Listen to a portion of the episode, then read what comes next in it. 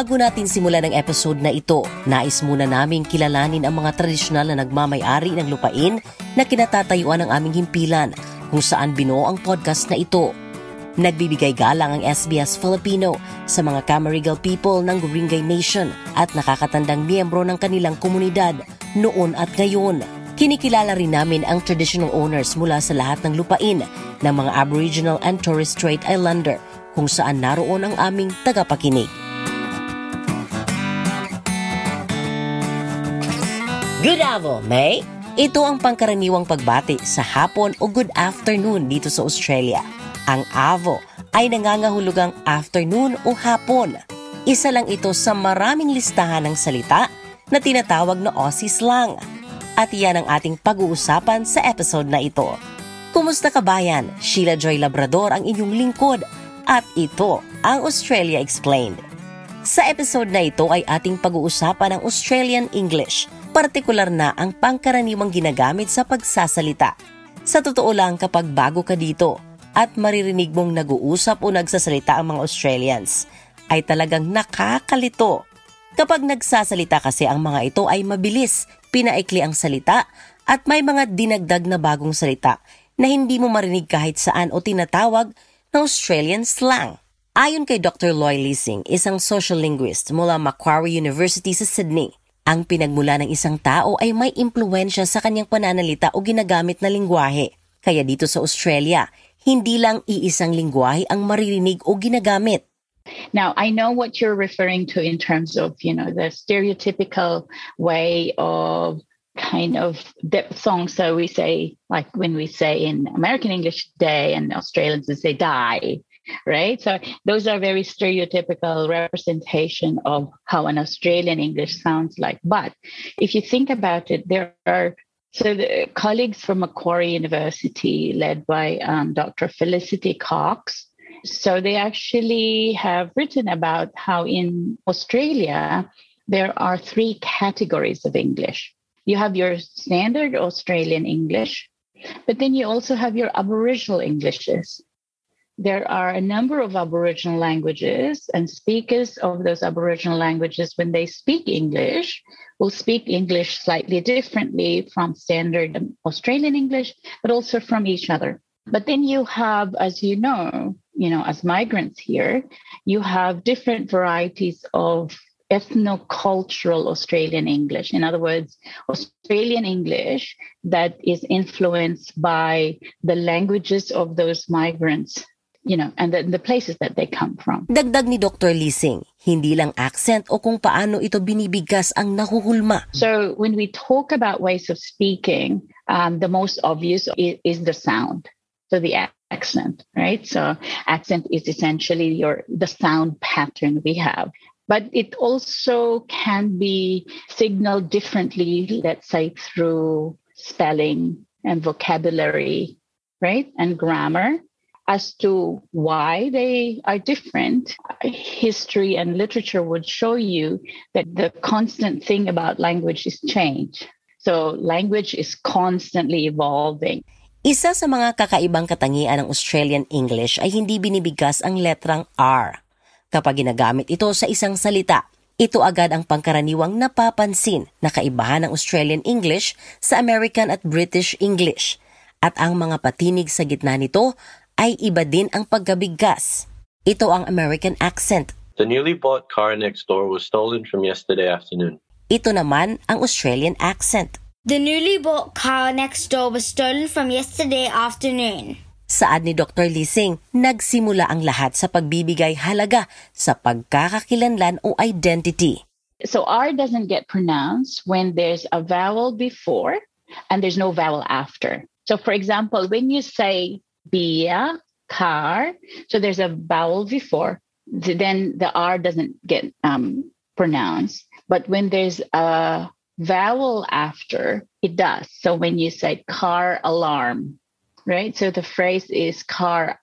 So you don't say car alarm. So that's the that's the condition of the Australian, and it's so in, in linguistics, ang Australian English is non-rhotic, cause language change. So originally in Britain, right? So British English um, originally actually they pronounce R, right? Pero um, I think if you look at the British uh, Council account of of the shift nga nawala ang R, um, it's because the people um, who are of higher socioeconomic status gusto nilang i-distinct ilahang uh, ilahang uh, identity from the lower class so the lower class would pronounce the R and so they drop the R May sariling kwento din si Dr. Lising ng unang makatungtong dito sa Australia para mag-aral sa University of Queensland. One of my classmates at university, um, we were in this social gathering and she came to me and then she said, Loy, um, how do you say car? And so I said, car. So ibig niya sabihin, paano ko sasabihin yung car sa Tagalog? Kotse. But because I was so aware, and siguro lahat, yung mga yung mga ibang Filipino will will appreciate that no kasi yun yung distinct marker na, na napupunan nila kaagad 'di ba pag dumating ay hindi nila sinasabi yung R so yun din yung napuna ko when I first arrived so when she said to me how do you say car I said car so, so ni-roll ko yung R ko Si Juan Refuerzo, bata pa lang nang lumipad sa Amerika kasama ang pamilya. At matapos ang ilang taon, nag-migrate ito sa Australia kaya halo-halo ang kanyang accent sa pagsasalita ng English. Pero turo pa din ng kanyang magulang, dapat makapagsalita at makaintindi ng sariling wika. Juan, nakakapagsalita ka ba ng Tagalog? Uh, I speak a little bit. I try to when I can, just to improve my Tagalog. Paano mo natutunan ang Tagalog at ano ang motivation mo? Mainly my parents trying to beat it into me, just to join in on the conversations and make fun of my parents. Si Celine Gubat Singh na tubong Western Summer ay may dalawang anak at isa dito ay ipinanganak na sa Australia. Kinakausap niya ng Bisaya, Waray at Tagalog ang mga ito sa bahay para matuto. Importante kasi yun as a Filipino ha.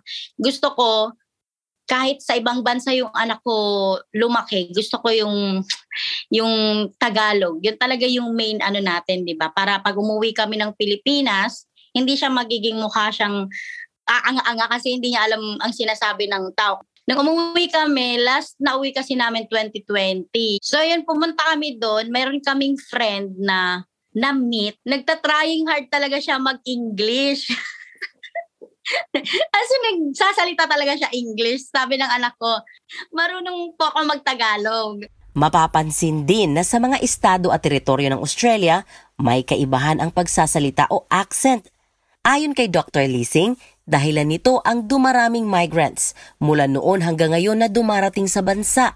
So in the literature, Australia standard Australian English is distinguished into three varieties of broad Australian English.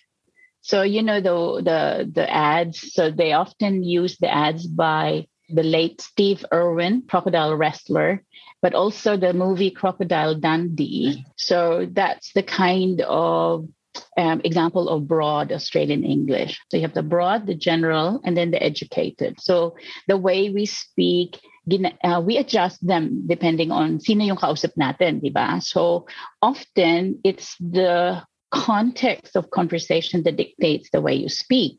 Mapapansin din na ang isang bagay ay ginagamitan ng iba't ibang termino mula American, British at Australian English.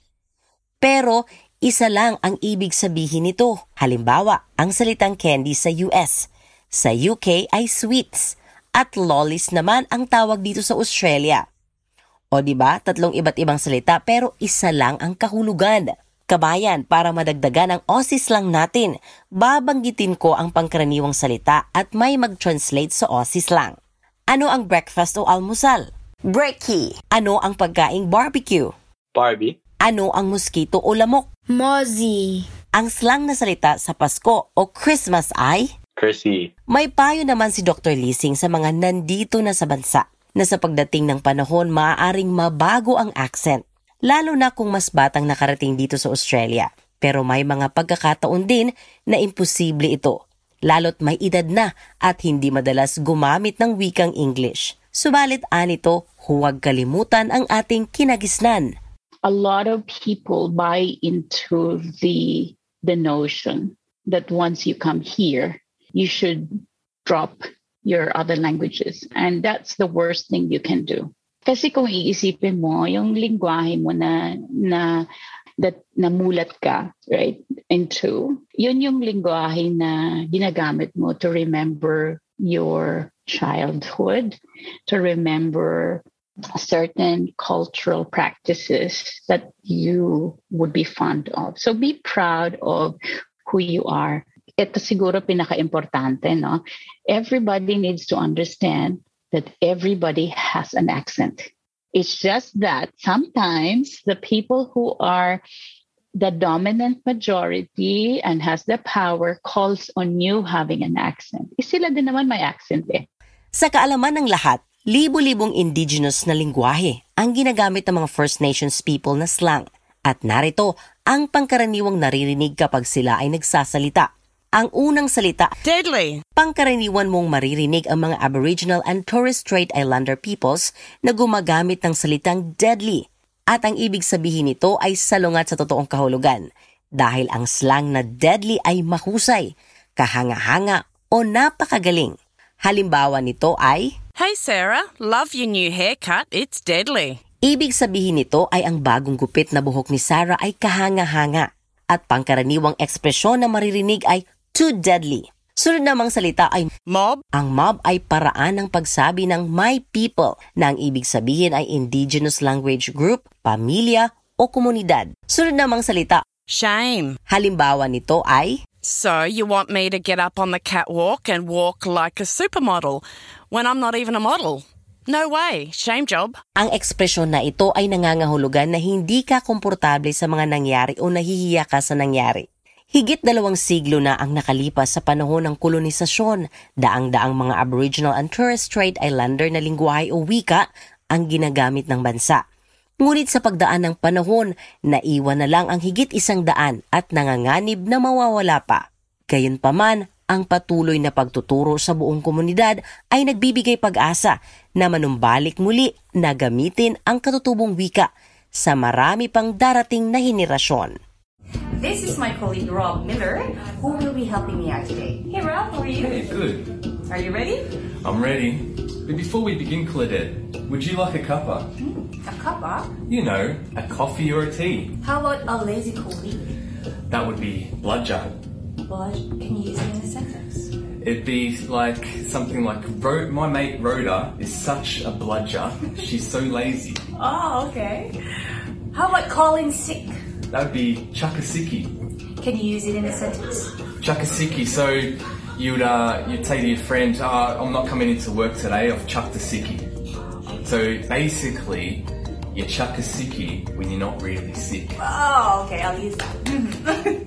How about a nosy person o pakialamero? You're gonna laugh at this one. That's funny. Sticky beak. Ah, sticky beak. What do you mean by that? So a sticky beak is someone that, that is nosy, that that's wants to know all the gossip, who pries about information. Oh, vacation. That's just that's holiday. Something to eat. I'm hungry. Well, that would be let's grab a feed. Sa totoo lang, hirap makabisado ang Australian English accent o ang Australian slang, lalo na sa mga bagong salta sa bansa. Pero walang mawawala kung subukang ipaulit ng dahan-dahan sa kausap ang sinabi nito. Chuck, masaya itong gawin ulit. Embrace who you are, be proud of who you are and the languages that you have. Don't um, amplify the subtle discrimination that you should be sounding Australian by buying into that. So you know you you you are who you are, uh, the you are the way you speak, and that represents your your uh, trajectory where you come from. Kabayan, ika nga ni Dr. Jose Rizal, ang hindi magmahal sa sariling wika. Daig pa ang hayop at malansang isda. Maraming salamat sa inyong pakikinig sa episode na ito ng Australia Explained. Ang episode na ito ay isinalisay at ginawa ng inyong lingkod, Sheila Joy Labrador, sa tulong at paggabay ng SBS Filipino Executive Producer na si Roda Masinag. Kasama sila Max Gosford, Rachel Sibley at Carrie Lee Harding. Ang Australia Explained ay orihinal na ginawa ni Maram Ishmael para sa SBS Arabic 24. Para sa karagdagang kwento at iba pang ulat, bisitahin ang sbs.com.au slash Filipino.